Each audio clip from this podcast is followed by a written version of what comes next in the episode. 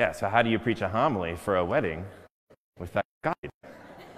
Let's just acknowledge that awkwardness. But there's something really beautiful in here. There is a point in the in this one prayer that we do right after the Our Father called the nuptial blessing. It has this really beautiful prayer in it.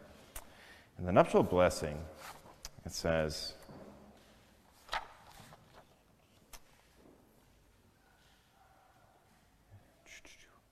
here we go. O God, by whom woman is joined to man, and the companionship they had in the beginning, meaning Adam and Eve, right? Male and female, the, that tight companionship before the fall, before original sin, is endowed with the one blessing not forfeited by original sin.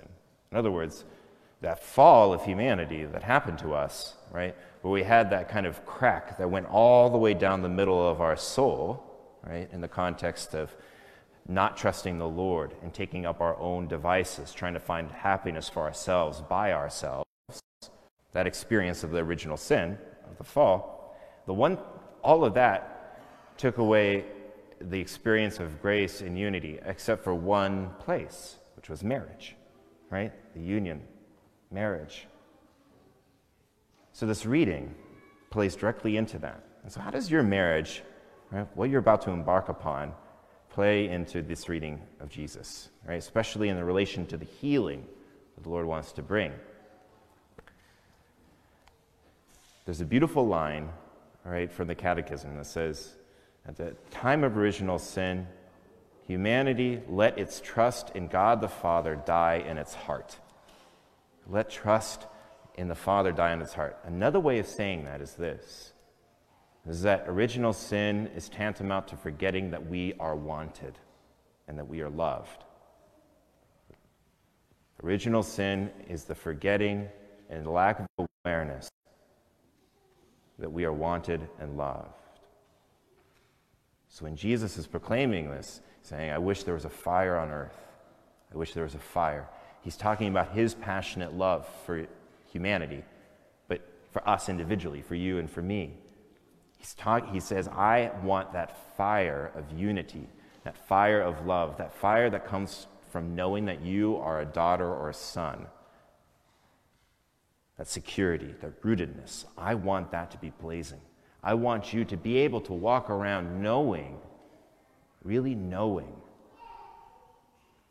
that you are loved, so that we don't have to have the assumption, the orphan spirit that says, I have to love myself by myself because I know I'm not loved, because I think I'm not loved, because I think I don't belong or I'm not wanted.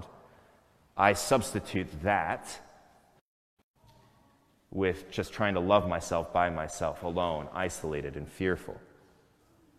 So what does your marriage have to do with that?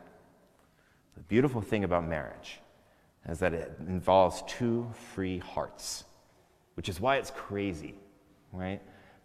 How is it possible that two free people come together and say, you are the method by which I will find happiness for the rest of my life?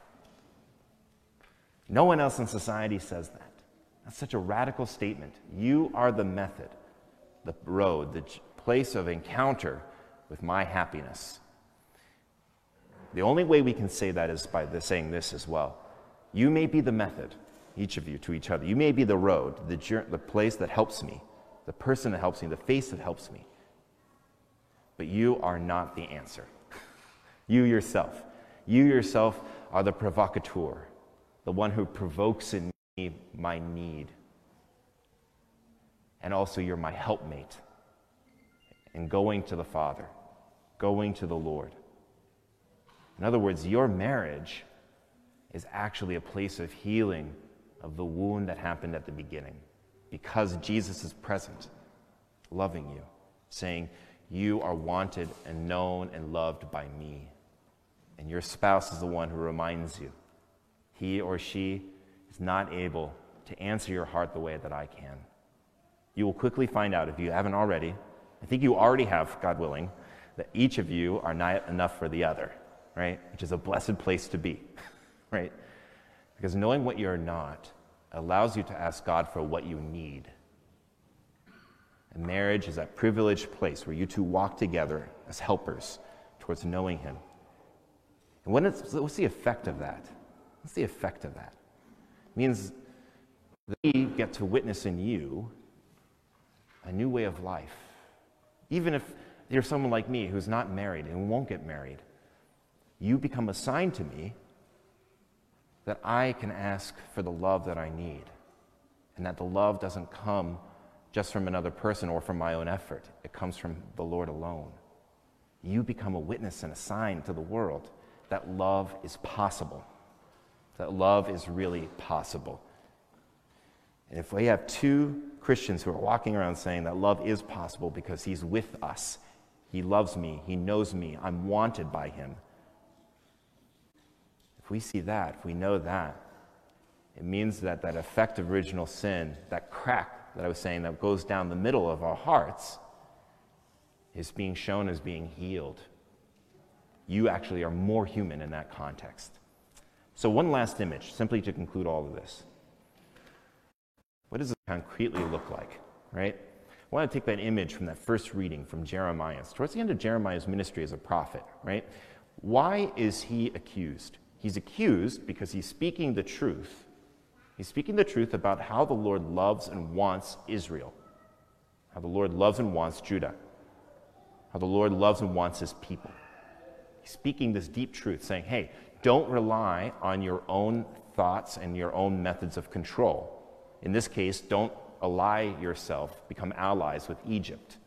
Egypt is always the sign of slavery for the people. Don't ally yourself with Egypt. So he's speaking this truth. It disgruntles the troops. That's why he's put in that cistern. He's disgruntled the troops. Why? Because the troops and the king are more attached to their own isolated, fearful experience. Uh, we are not loved. We are not known. We need to take for ourselves the security and the belonging and the promise, and affect the promise from the beginning on our own. In other words, the truth, right, the truth of love, the passionate love of the Lord for his people is attacked in that moment because it calls out inside of them their own broken methods of thinking and their own isolation, and they're afraid of that. So they put him down into the cistern, right? So in marriage, one of the goals of charity and love is not being like the troops in this image, all right? Really trusting in the Lord, right? But what's the other side of that image, right? Jeremiah is let down into the cistern, and it's full of mud. It's dark and it's muddy, and he's in the murk and alone. How many times in our own life do our circumstances make us feel that way? That we've been let down into a dark cave and it's just murky, I can't get my way out, and I feel alone and everything's horrible.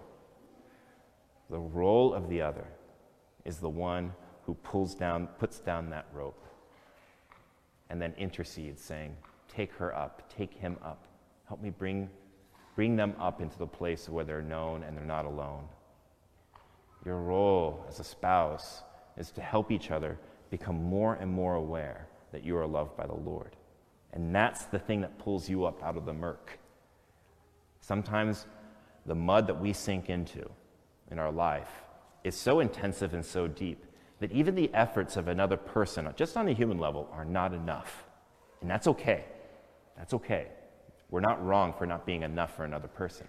But what we can do is intercede and pray and support and say, look, remember, remember who made you. Remember who made you. So my friends, as you're beginning this marriage, beginning this journey together, the Lord is giving you a gift today by saying he has a passionate love for you. He's given you to each other.